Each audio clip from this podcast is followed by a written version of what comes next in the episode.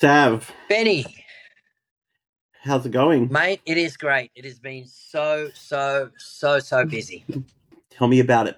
So tell me, the internal competition, what an amazing morning. I mean, to think that you fit I was talking to Anna about this, to think that you fit that all in before 11:30 because you had some sort of 11:30 thing going on. I don't know what it was exactly. But to think that you fit all of those, fights, all of those matches into, that small period, it was incredible. It was an unbelievable atmosphere in the place. Tell me what, I saw you walking around. You didn't stop. You were just a blur to me that morning. What was going on? Well, the whole morning was a blur, to be honest. Look, a lot of planning had gone into it. We had more than we expected with the kids signing up, which was just unbelievable. There was still a few that were a little bit hesitant. I think now after such success on the first one, more kids will be happy to entertain. I've already got parents saying to me, when's the next one, and so it's got some really positive feedback. But just the way that it was run, it was a teething process for us too. We hadn't done anything like this, so there was a lot of planning. Annalise stayed back quite late most nights with Chrissy, was such an amazing help, and, of course, all the amazing coaches that came in to offer their time on the day. And the way that we did it was the coaches that are allocated to certain groups of kids' ages, they actually were either refereeing or keeping points for that particular group that they coach. So the idea with that was when they go back into get back into class, they're able to watch the students that they're teaching, and it gives them an opportunity to move forward with the things that they've seen they might have needed help on, or, reinforce the things that they were doing well. But the whole day was just such a great success. And the planning of it, we planned at 9:00 to get it running, finishing at 11:00. We kicked off around 9:10, so I was starting to sweat a little bit. I hope this isn't the sign of what's to come. But honestly, hats off to everybody involved, parents, kids, coaches and everything like that, because it was just run perfectly. We actually wrapped up at 11:10, so it was to the minute. And, yeah, it was such a successful day. A lot of energy in the room. It was amazing. Yeah, really looking forward to it.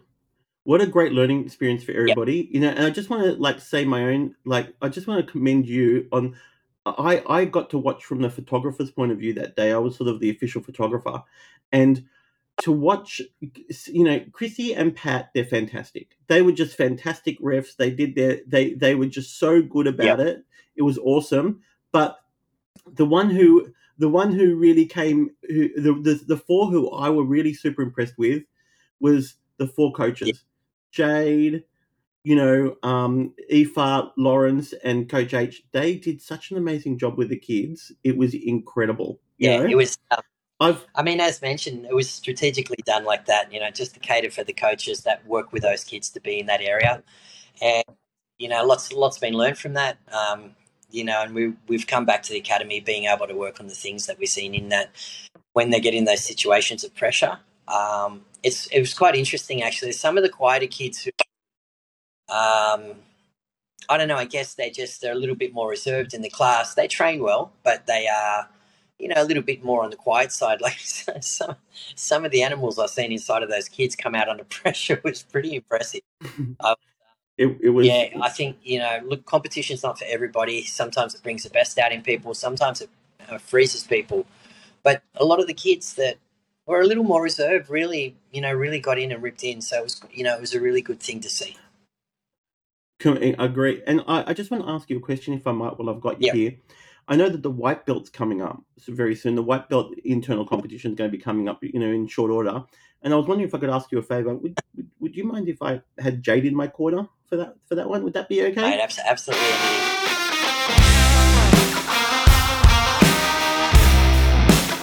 True story. I do remember some of the guys turning up in half wetsuits. I do remember walking into my first class and thinking, this is ridiculous.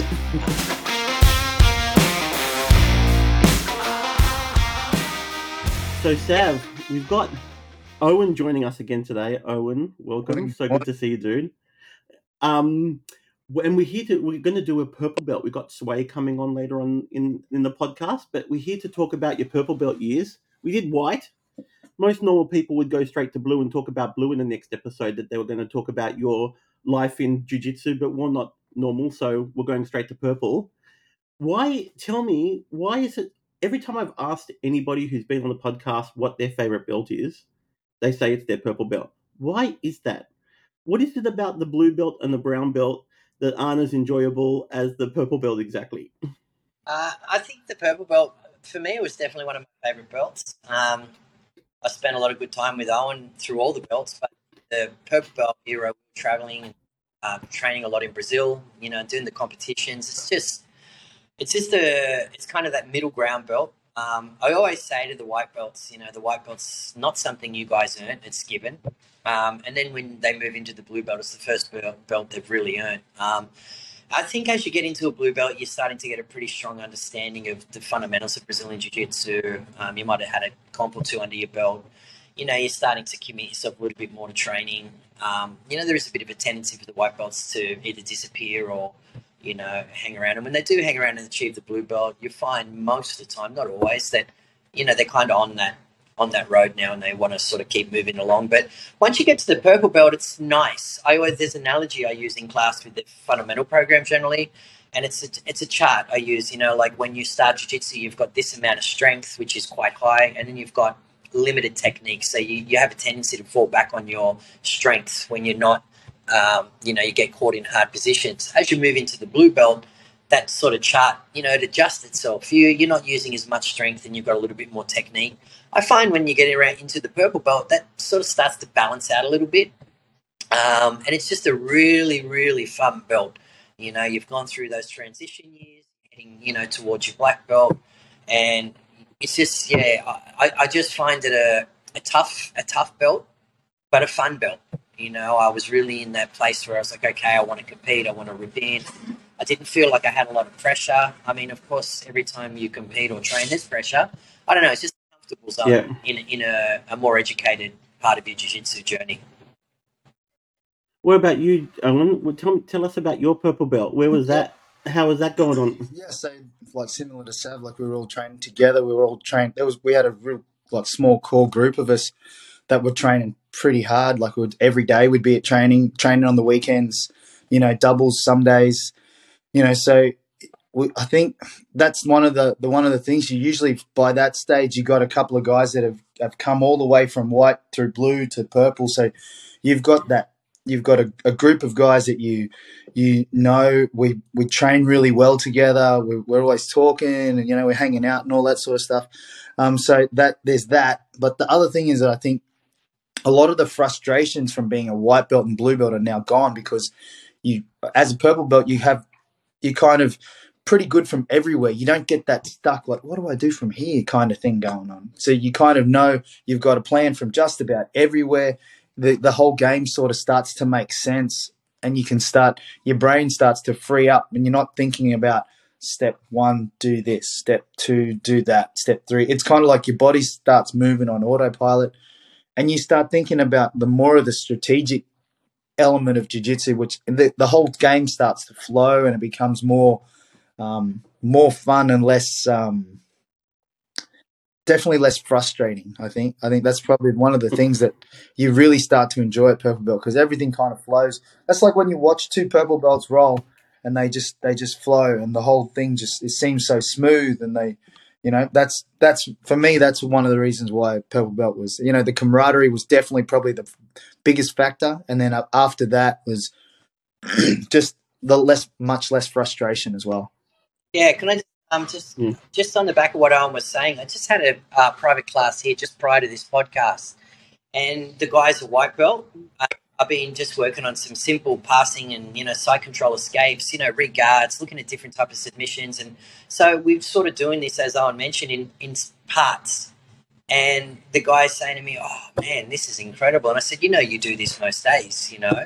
It's like, yeah, but it's not broken down like this. And it's interesting the point Owen made about, you know, it is step 1, 2, 3 when you're learning. And then when you do get to that purple belt, you're kind of more educated with it all. But the thing is, what I wanted to talk to you about is when I said to this guy, look, this is how this should all look. And then I put it all together, you know, like with consistent movement, keeping pressure correct in the right spots. And he was like, wow, that's incredible. And I was actually thinking in my head, this is kind of like purple belt sort of type thing, moving like a purple belt, you know. And this is the thing with that belt. What he understands, what he's learning today is exactly what a purple belt does, but it's the execution. It's the way they do it, the way they deliver it, the connection, the timing, the weight, whatever it may be. So, yeah, interesting what Owen was saying, and it just ignited my memory on working with Andrew this morning. Yeah, really interesting. Yeah, very exciting belt. Yeah, because I know that I like to, if I'm going to roll with somebody, I like to roll with a purple belt, and I got to roll with one of them on Wednesday in our Wednesday class, and they're very smooth, and they're very helpful. They'll and the first thing he said to me is you're gassing yourself, you're trying too hard, you're burning up way too much energy. And I'm like, well, I'm a white belt. That's what I'm supposed to do. I'm fulfilling my obligation to this class. Well, isn't it that? What I said to you at the start of the purple belt situation about, you got a lot of strength, but you don't have much technique. But with that strength, your gas is slowly going out. And yeah, so interesting.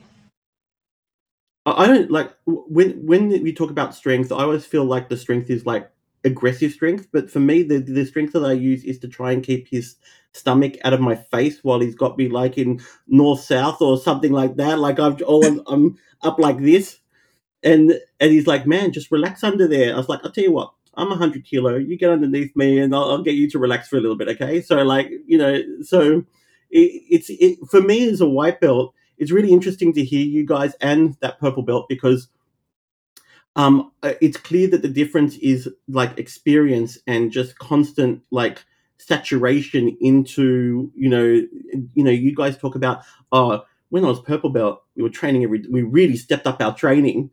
Like how old were you guys when you were not going to go down this path, are we?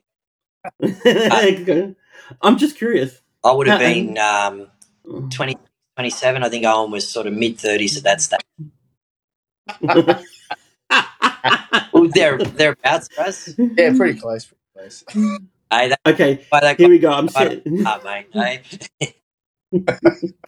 Okay, I'm setting you up, Sav. Sav, give us a memory you have of Owen from purple belt, like the first one that comes to mind. Honestly, even when you said that, just his unbelievable support of me, being in my corner, supporting me through ups and downs, and just he's always been there for me to support me, and no one else has like this guy has. Like it's been, you can see how quickly I'm jumping on this. I've got a lot of funny stories I can tell you, but I go past the fact of how much this guy supported me. When I used to fight and compete, I can only ever hear his voice. Whether I came out, win or lose, I wasn't the best of losers. I'm always very committed. I'm always wanting to win. Not a lot of people wouldn't want to go near me. He was always brave enough to come over and talk firmly with me, but just say, hey, keep your fucking head up, mate. This is, what, we got tougher fights than this ahead of us. Don't worry about it. He did great out there. And, he doesn't know. I've never really said personally to him, but those things really just pulled me into such a different headspace. And just, him being around, being on the journey together, as he mentioned in his previous comment about building the friendships and the relationships. Not all of us are all together right now. We had a very good friend of ours, Dan Nieloski. He's lives over in Bondi way, doing his own thing, Bitcoin multi-billionaire, whatever he is now. Funny he doesn't ring us much anymore. Dan, reach out. But we did really great group of guys, and just Owen was always there to support, and no matter what I did, win, lose, draw, up, down, he was always there. And Owen, what's a memory that sticks out of your mind with Sav with the purple wrapped around? Please be kind, Owen. You heard what I said. Owen has a lot of dirt on me. I'm nervous. That dirt goes both ways. So. What's a kind memory?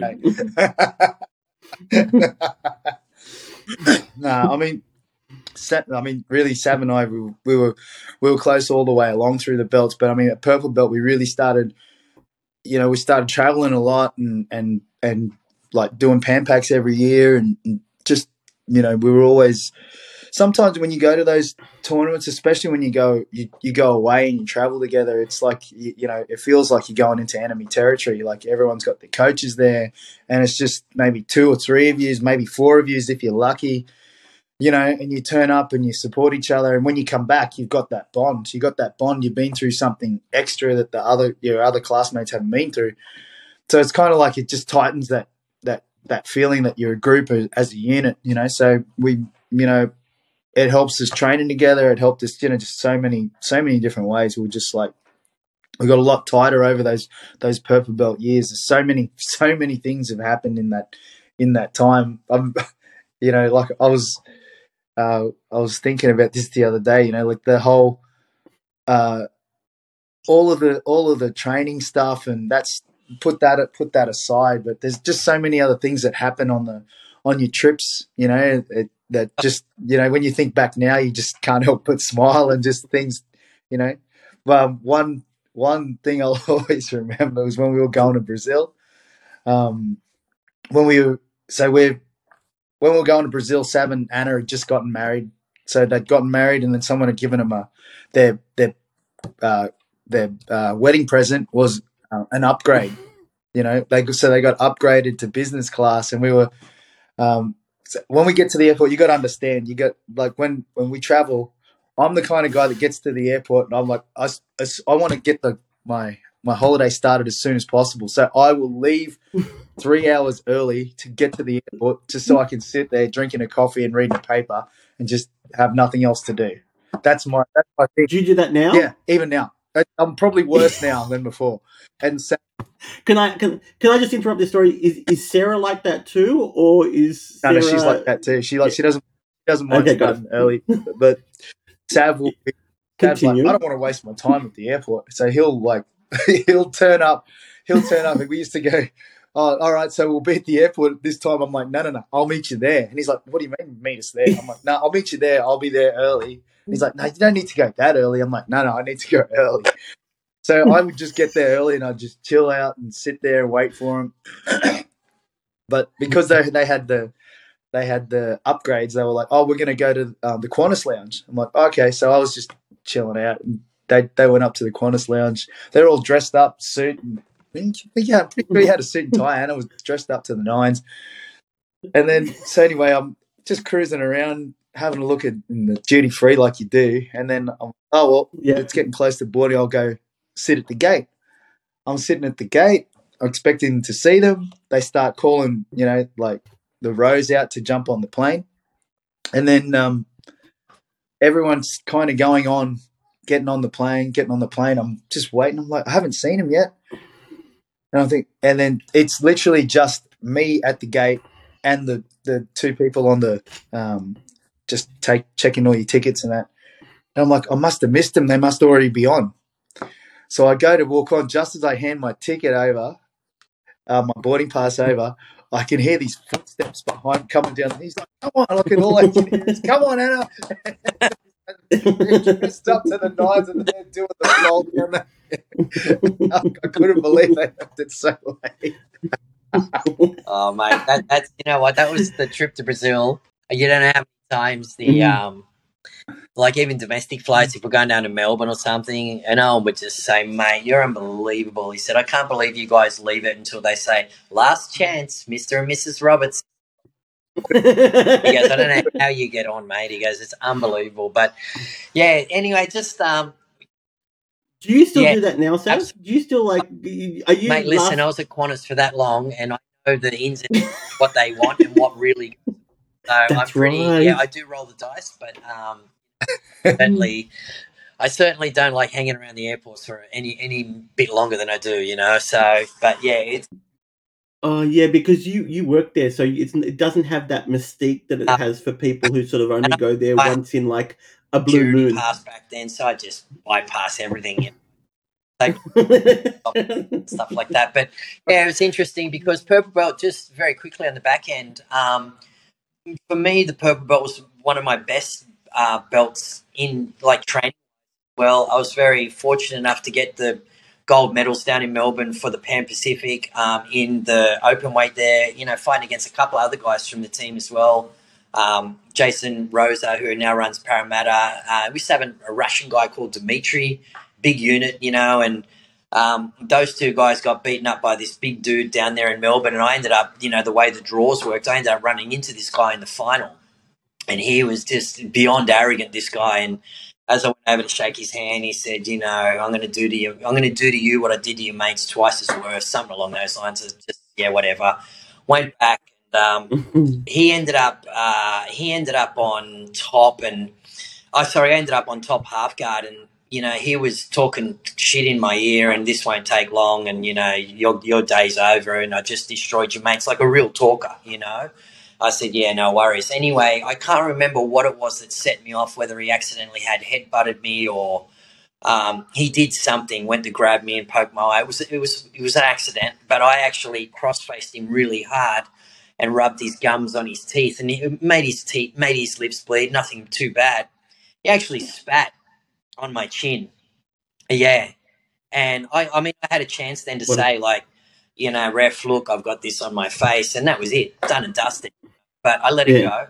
And I'm fortunate enough to get through and, you know, finish off the fight. And then after that, I was awarded my brown belt. So that was a really good moment for me. I had all the boys there, Owen and the rest of the team. Had a very good friend of ours, Renato Candido, one of the black belts from Atos. He'd come over to help us with the preparation pre-competition. So that was – it's one of my most memorable moments in jiu-jitsu.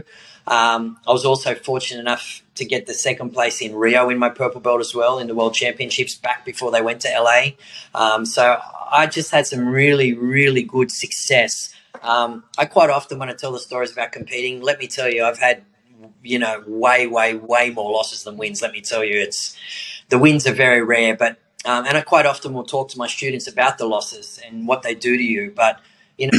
About my purple belt, it is really nice to actually talk about some good wins and, you know, the places that it took myself and Owen and, you know, get moving on to the brown belt. And just, it's a really good belt for me, really fond memories. You know, I really did enjoy it.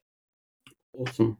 So let's just talk about, I just want to chase you up on these both of you. Let's talk about trash talking competition for a second while we brought it up. What's your view on it? And if somebody starts trash talking you, should you try trash talking back? What's, you know, where are we at on this? I'll just say something quickly because I just spoke. But look, I think the whole banter pre-fight, like, it's not my cup of tea. I would rather pay respect to my opponent. I like to go out, shake hands, you know, give them a hug, whatever. You'll find generally the people you fight become your lifelong friends, you know, like Chris Sales from Alpha and, you know, like Dave Tong from Integrated. I mean, you know, all these guys, myself and Owen, had been fighting all our lives, you know, a couple of guys from Roots, and we're all super tight now. You know, Dave Tong from Integrated just had his brother receive his black belt. Myself and Owen were invited. I mean, there's history there. So I find – I didn't know this back then, but imagine shit-talking Dave and Chris, and then, I mean, these guys – imagine shit talking them back then for the sake of a fight, and it, you know, I kind of think it tarnishes the, you know, your relationship moving forward. Now, this guy I spoke about that shit talked in Melbourne to me, I kind of didn't mind. He kept it personal. It was one-on-one. He wasn't trying to big note himself. He was trying to get in my head and talk shit to me, and you know, it was kind of working. You know, I was quite nervous, but I didn't mind. You know, I didn't mind. I spoke back, and you know, just said, "Mate, you know, you're talking a lot of shit. Show me." Like, I didn't say him, but you know, I actually didn't mind. It kind of it pumped me up, to be honest, you know. And there is a really good photo Owen might remember where after I'd finished with this guy, I only won on points, but I kept escaping the half guard and getting to mount. He kept putting me back in the half guard. It was terrible for him. But when I finished, there's a photo of me actually standing with both my hands up and screaming at the top of my voice. He's in the background climbing up off one knee, looking like he's just been murdered. So you know, it's yeah, you know, let the jiu-jitsu do the talking. I was just very fortunate to get the results in that way, but I don't mind it. You know, Owen, where are you at? That if it's you got to find if it's the right thing for your personality and for your psyche, then cool. Like, you get some guys that are super good at it, you know, like that banter thing, and some people don't, and some people will just take it too personal. If that's, you know, you think you might take it too personal, then don't engage in it, you know. Just, but you got to understand what works for you up here, you know. So I think if you don't mind a bit of banter, you know, it's one of those things as well, like you can go too far and people get the wrong impression of you. So I think, you know, maybe you got to pick and choose your audience as well, you know, like sometimes it's unreciprocated and then it's like, uh-oh, this is not going well, you know. So, but personally, I'm not big on it myself. I don't think that it's the way, I don't think that it's the way that martial artists kind of behave. Yeah. I think we should, you know, you put your best foot forward and you operate, you know, like you understand that this is a game. We're both trying to kill each other, you know, and you know, we'll shake hands after it. You know, that should be the thing. But some people like to engage in it because it gets them fired up, gets them, you know. But you know, if that's the kind of person he's trying to fire up, he's trying to get you engaged in banter. If it does the same for you, then that's great. But if it doesn't, then you're going to engage in it, help him to get where he wants to go, and then you're not going to be where you need to be. So it's not going to work. Can I ask you a question, Owen? Yeah. In regards to banter, you know, I feel very much like you do, but. There's rumors of guys mimicking holding handguns, shotguns without actually watching stuff. One of my favorite stories, Sav. That was seriously one of my favorite cold opens. Yeah. No comment. You know, like obviously you've handled a few in your time, so you know what are you going to do? Like, I just, oh my god! Bruno saying, like the look on his face, and he said, "What are you doing?" I said, "Celebrating." He said, "Why are you shooting guns into the air?" I said, "It's my hands, Bruno." Said, there's children here, man. Can you please put the guns away? I said, "It's my hands." You know, fortunate enough to move on, get the final via a toe hold, and I was so excited. I actually pulled out the shotgun. The look on his face, he just shook his head in disbelief. He gave me a big hug after and laughed it off. He said, geez, you can't be cold, can you? But, yeah, I mean, it's, you know, as long as it's in good taste, then, you know, sometimes the adrenaline gets the better of you, you get excited and, you know, things happen. You know, like Owen said earlier, we train so hard. You know, we put our life and soul into it, travelling and competing. And, you know, if you, you know, I always very proud of the students or even myself just to be able to be there competing. We all want to win. And, you know, if you don't get the win, it can be, you know, it can be a tough day, you know, but you do have a tendency to look a little bit deeper into what happened and what you can do to improve that situation. You know, the old saying, you're always learning so much more from a loss. But when you do win, you know, you get a big adrenaline dump. It's kind of, this is what we work for. So crazy things happen, you know. And I do have one last question for you, Seth. These gold medals that you got in Melbourne, where are they exactly? Oh, where did they? They all hang up in my computer room. Annalise very kindly went and I have just so many of them laying around the house. And Annalise went and got them framed into frames and gave it to me as a surprise one time. She's just amazing. I love her so much. Like, she just got it. But no, they're all framed up. But let me tell you one, I'll try and keep this story quick. So I grew up in Maroubra, you know, I grew up around the beach, surfing all my life, all that sort of stuff. And, you know, the first time I got introduced to was at Maroubra Surf Club, as we've spoken about previous podcasts. And I do remember coming back from Melbourne one year and I had, you know, the gold medal in the, I think this is just one division I'd done. So I'd won the gi division. That's what I used to mostly fight in.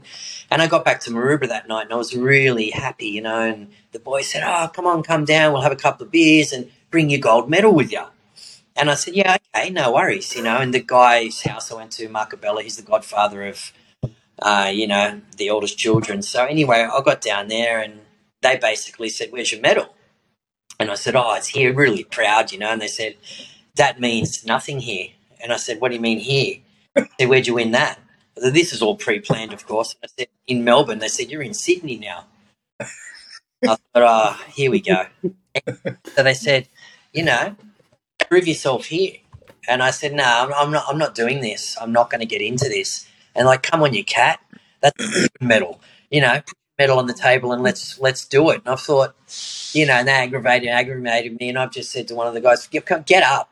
So I've ended up just choking one guy out cold in the middle of the lounge room, right? So then, you know, obviously as the night went on and, you know, we were having a couple of beers and what have you, and I was starting to feel not as confident, and then Mark's ended up saying, come on, let's go. And he's just at a million miles an hour. It just got me off balance, and just this guy doesn't train a day of jiu-jitsu on you. They know how to naked choke and mount and do back control. He somehow, you know, this is a makeshift ring they've made in his lounge room with cushions. I've ended up falling down. He's jumped on my back, hooks in, sunk the choke to the point where I tapped. Obviously, they don't play taps there. So when I did surface, my gold medal had been taken. So, yeah, true story. Wait till you hear this. And I said, you know, good night, guys. That was amazing. You know, where's that medal, Mark? And he said, mate, you lost it. I said, honestly, bro, like, I want to grab it, man. I've got to shoot that. And he said, then everyone stood up and said, mate, you ain't taking the medal. You better just walk out and walk out quietly. You guys for real or what? And Mark said, brother, it's a fair game. You won that in Melbourne. You lost it in Sydney tonight. It's a gamble. I said, are you serious? And he said, no worry. I've got something for you. I'll bring it around tomorrow. So I thought, okay, he's going to bring the medal back. So anyway, turns up to my place the next day. He plays first-grade soccer, a very fit guy. And he says, mate, I know, you know, your medal, you lost your medal, you're a bit down. He said, look, I worked hard for this back when I was young. And he said, I'm going to give it to you. And he's got a trophy with him. And I'm like, oh, yeah. I said, but I really want my Pampacks. He said, brother, let me make it clear, that's gone. I already have that frame. So anyway, so he gives me this trophy. And I'm like, all right, well, this looks like it's really happening. I was pretty cut. Anyway, so he gives me this trophy and I read it. Not Coach's Award, Assistant Coach Award for 2004 or something like that. I just said, he said, this is a joke, mate. He said, honestly, brother, you lost all credibility down at the beach last night. In Melbourne you won, here you lost. So anyway, next time I go around to his house, this is, you know, a few weeks later, very busy, he runs an engineering firm. So I walk in and he taps on the wall beside the front door and I'm like, what are you doing? He said, take a look, brother, what do you think? They're in this beautiful white frame behind glass is my Pan Pac medal. It lives in his house to this day.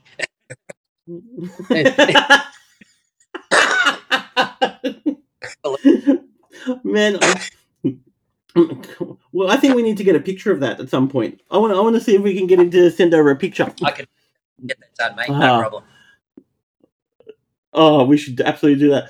I think we're going to leave that there. This has been an unexpected purple belt episode. You never know where they're going to go. So I think we're going to leave it there because we do have to come back soon with the great, the black. We do have to come back soon with the Sway himself to do a gi review. So we'll leave it there. Owen, thank you so much for joining us. We're so appreciative to have you on. We know you had to drop off your little boy this morning. That's you. I love that job. That is one of my favorite jobs. Yeah, the pickup's pretty good too. If you can get that one. I do the drop offs. My wife My wife does the pickups because the coffee shops open during drop offs and not during pickups. So. How'd you guys do that? I do them all. Hey, bro, and it's just there, bro. Yeah.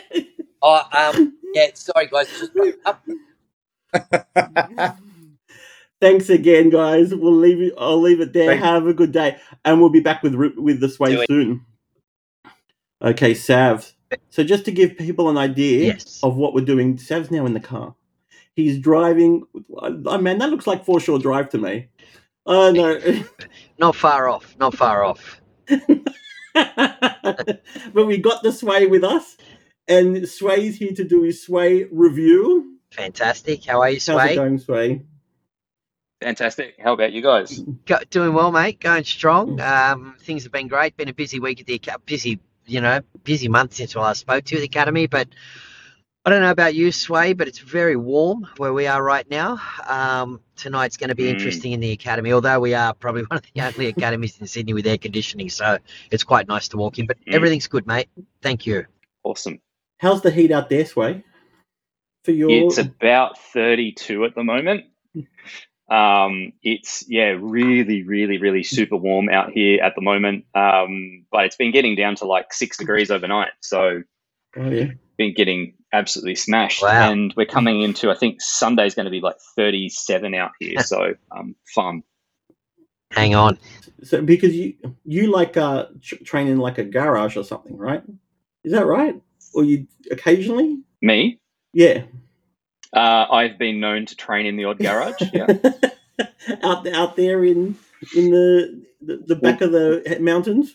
Yeah, well, we train out in the PCYC in Bathurst. Oh, yeah, and cool. It's a massive high ceilings. So if it's hot, it's hot. If it's cold, it's bitterly cold. Like in winter, we will wear hoodies underneath our geese and like track pants underneath our pants. It gets so cold. Yeah.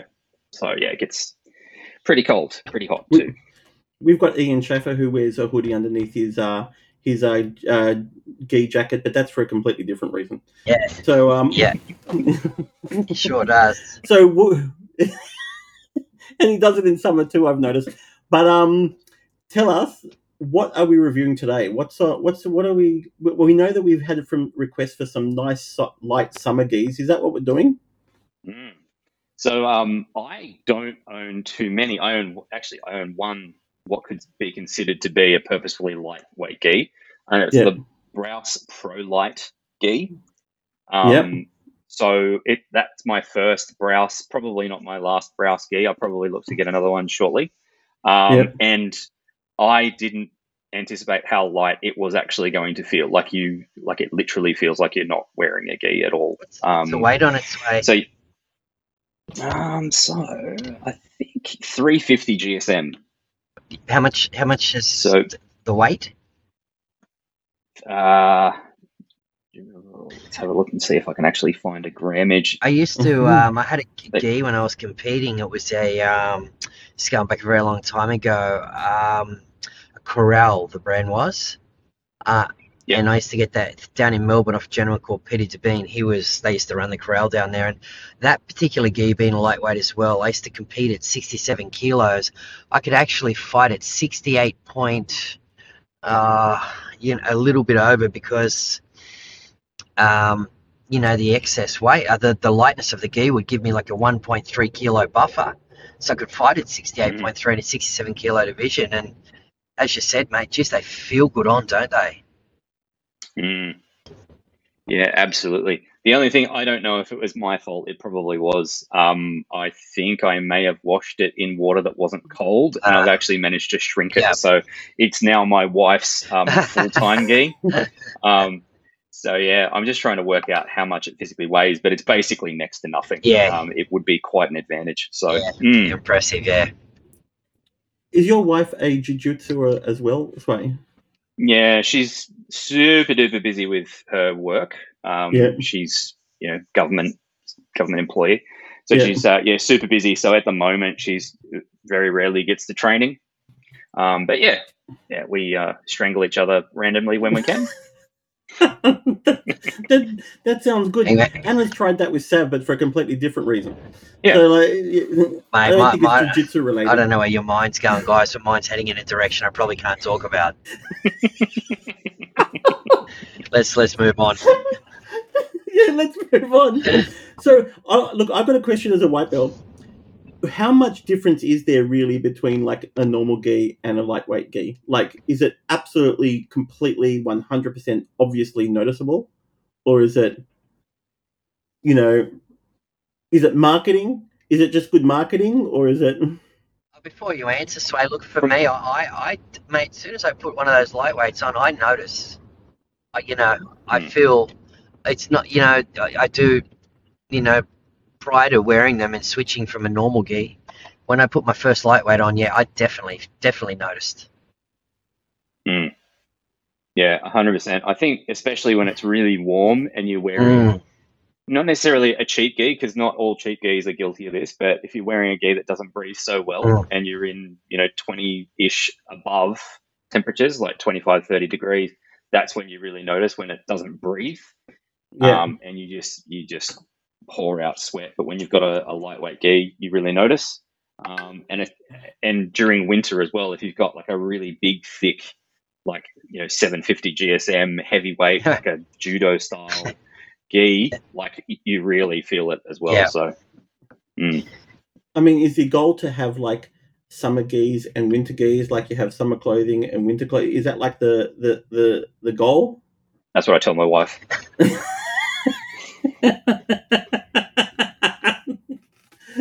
So have you been wearing this lightweight gi, or have you been sort of umming and ahhing about it? I need to lose a few kilos before we're singing the same songs. Sway, you're in the right group here, mate. We're all trying to shed a couple, so mate, we are very sympathetic to your situation. Don't you worry. Well, I lost about 10 kilos just prior to Christmas last year, and then had Christmas at Mum's, and she was like, "You should eat and drink all this food." I was like, "Of course, Mum. Of course I could." So, yeah, it's funny, isn't it? It takes a very measured, careful amount of time, and a lot of commitment and restrictions. And I tell you what, mate, it might take a couple of weeks to remove stuff, a couple of months, whatever it may be. But I could seriously almost put it back on within 2 weeks, and I mean back to where I was. Yeah. It's crazy. Yeah, absolutely. Yeah, I bought a gi when I started jiu-jitsu. I lost about 10 kilo, and I bought a gi for Eternal Kimono as a gift to myself, and now it's starting to not fit and quite wrap around me as well as it did. When I lost the full amount, yeah. I may have gone up a little bit, and now trying to work back down towards it. I reckon I put on a little bit in a week, and now it's going to take me a month to shed it. So it's I'm feeling the heat. Yeah, I think just what Sway mentioned earlier too. A lot of we wash majority of the geese at the academy. We've got the washing area up the back there, and I do feel like I don't want to blame the washing. I definitely could probably be working a little harder on the cardio and stuff, but I do, on a serious note, I do agree that they do have a lot of shrinkage. They some of the gis that I've been wearing, I've noticing in the lapel along the chest, if it gets in a dryer, they've got a tendency to pull tight there. So, and I mean, I've got so many different gis, as I've obviously got the more greasy patched, but I really, much like yourself, Sway, I really do like to, try the new geese. And, I've always got people coming in and, saying, "Hey, Sav, can you chuck this on? And, can you wear this for a while?" Obviously, they want to get a little bit of promotion with a gi, and they all offer something very different. So finding the right one, it's, it can be tricky. I'll tell you, Sav, when I first got to Gracie Botany, You don't remember this. You went over. I was sitting next to Gabby, and you said to Gabby, "Do you want to roll?" And she said, "No, I'm okay." Yeah. And I said, "Yeah, okay, I'll try it." And I came over and rolled with you. And as soon as I rolled with you, we had 5 minutes. You were really good. You said, you got to, have a good base and stuff. I rolled with you for about 5 minutes, and I went straight up to Anna at the end, and I said, "See, Sav's gi smells so fantastic. What is it you're using?" Yeah. I mean, that is a really great smell. And she Anna uses 3 different products, which I now use on all my clothing. Yes, true story. I remember this. It's absolutely true. I got to get into this gi thing. I want my gis to smell like that. So I'm always constantly smelling my gis now too. Oh yeah, this is good. This is the same smell as Gats have. Good, yep. No, it's important. You've got to emulate your role models. Yeah, it's important. I mean, look, everyone's, very, very hygienic at the academy. I definitely take my hat off to everyone. I mean, back in the day when I was training, I'd run into some real characters, and smell like a wet towel being left in a boot for months on end. But I really pride myself in making sure that everything's chip and shape, from shaving and all that sort of stuff. But it is very nice, to be training with, someone with a nice smelling gi. It is. And I'm always constantly asking my buddy, my gi smells okay, right? He's like, yeah. Poor Clint. Yeah, no, it's okay. So, well, thanks, Sway, for that. That was we always seem to go off in a tangent. We start off with tangents every time. We're going to have to call this other than something a review, because it goes off in completely. We'll come up with another review for you next time. Do you have? What would you like to review next time? What's a gi that you want to get? Oh, geez, I don't know. I just bought a bamboo gi. I just bought a inverted gi. I don't know. Maybe could do that. I don't know. I'll maybe post up all the gis I've got and dealer's choice, I suppose. I don't know. You know what? Let's put it up on the Instagram. Yeah, I know you mentioned the bamboo gi just recently. Moving forward further down the track, obviously this is something I'd like to discuss a little bit further off air with yourself and Benny. I'd really be interested, if it was okay on your end, Sway, for you to do some type of, you know, live walkthrough. I mean, you could do that on your own time. I'd really like to possibly give, you know, the listeners, you know, we could put some clips up on the Instagram and things like that. Just give them a little bit of an insight about who you are, where you're from, just your training grounds and things like that. You could maybe do some short reviews, walk around and speak to some of the students, you know, and just sort of ask a quick question on, hey, you know, tell me a little bit about your gi. We could sort of, you know, put a few things together and you know, get it online. Yeah. Yeah. Okay. Amazing. What do you reckon? Yeah. One condition, mate. I'm happy for absolutely anything, and I don't want to go making rules, but we just can't have Nick on there just being a larrikin. That's fair. Everyone understands. Mate, I saw Nick very recently at a local competition, and I've never seen anyone run so fast towards an açai stand. Oh. I love it. Yeah. Oh, that's brilliant. You generally find me running pretty quickly to the açai stands and the locals as well. Yeah, I'm the same. Yeah. I'm the same. I was down at Bondi on the weekend. So, did you go to D-Bowls? Yes. Mate, what about that place? That's the place, right? Yep. Yeah. That was my first and definitely not the last time. No, mate, that's the guy down there who owns that, Eduardo. He's a practitioner from, you know, way back, and he's such a great guy. And, I mean, seriously, dude, that's like, you know, I've traveled to Brazil multiple times, and you don't ever get anything close to what they sell over there. But this guy is like, honestly, this guy's right on the money. This is the stuff you get over there. What is it, Sav? Tell us what you have there. Like, what's the difference between that and, say, the stuff that we're getting hit up with at the comps? The stuff at the comps is, you know, pure açai. It's great açai, real açai. The competition does a fantastic açai, actually. It does. I've always liked it. Yeah, they do a spot-on one. But, you know, if you go in some of the, you know, sort of shops around that are doing the açai, one thing that they do is, you know, like if you go into the cafes, they put a lot of apple juice through the açai to stretch it out. It's a berry that's found in the Amazon.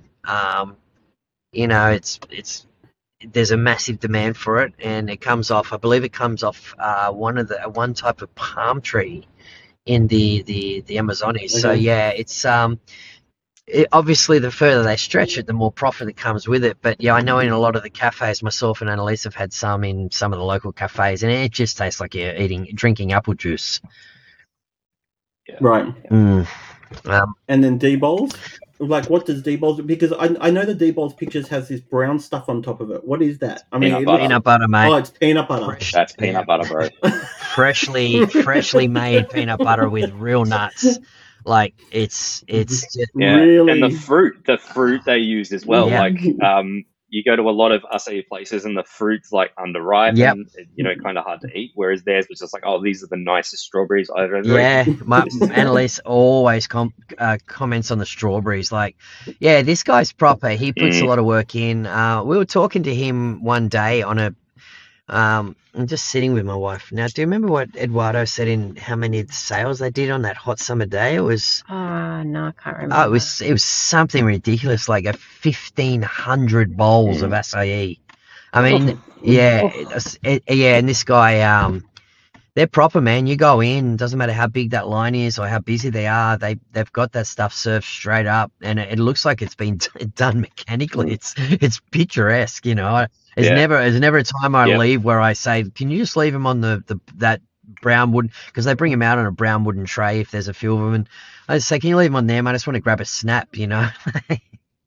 Yeah, and always give him a plug on the botany page, mate, or repost, and yeah, he's a good guy. Great açai. Awesome. So we've this review has actually gone from reviewing geese to açai. I love this podcast. Being strangled by my wife to açai. Being strangled by your wife to açai. We want to get this. We want to get the Sway wife on the review as well at some point. Sway, is that I'm sure she'll say no, but I'll talk to her. Yes, you could possibly persuade her with a D-Bowls, mate. I'm pretty sure you could get her on board. Nice bowl of açai here. Yeah.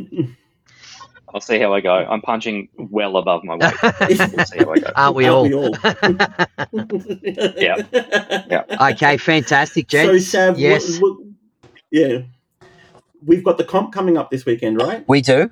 Go for it. Yeah, we have this Sydney Cup coming up in Blacktown, which I'm pretty excited about. We've got 47 divisions that we'll be competing in. I think we're down around sort of, 40 competitors. We were up around to 45. Unfortunately, some didn't get fights due to,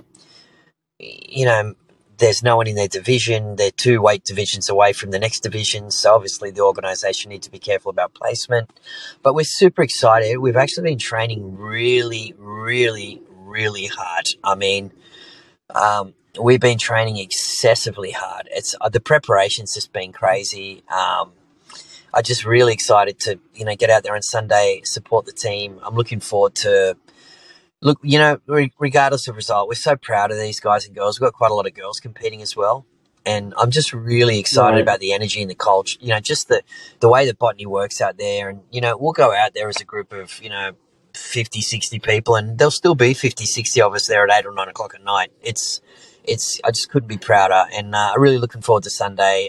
It's out of Blacktown, fair way out. Funny, just very, very quickly, guys, I know that, I always find something to say. We got one of the students, one of the girls who trains with us. Her father is actually a bus driver for Sydney buses. And he was just, going around and doing all the buses for Mardi Gras and stuff like that. All the bus had been done up, but he's offered us, he said, look, if you guys want to jump on, and I can drive you all out and then drive you all back home, or drive you into Newtown and you guys can eat pasta and, hang out and grab ice cream and I'll take you back home. I mean, what a fantastic offer. The only trick with that is because it is so far out in Blacktown. I mean, it's, it's a long day out there for the competitors, and the commitment of the bus is, obviously going to keep them there for 12, 13, 14 hours possibly. So, but yeah, we were seriously contemplating going on a proper Sydney, Sydney bus out there, and we would have filled it too. So it's just really good, all the energy and, the people wanting to contribute for, the day ahead. So yeah, can't wait, mate. Really looking forward to it. I'm hoping to run into you out there, Sway. Look, I know if I'm having a trouble finding you, mate, I know where you'll be. Right at that açai stand, yeah, so I will catch you. So let's wrap it up, Sam. Okay, thanks very much, Sway. Greatly appreciated. Your input's really valued, although we do get a little away from it. But, mate, thank you so much. Your time's precious to us. We really do appreciate. I look forward to seeing you guys in the not-too-distant future. I'll see you all on Sunday, and until then, thanks so much, guys. Thanks a lot, Benny. Really appreciate. It's good to be we had a little layoff there, which was nice. Been really busy with it. But so busy. I tell you what, I'm really, really happy to be back. So thanks for everything, guys. Look forward to the next one. But for now, 1, 2, 3.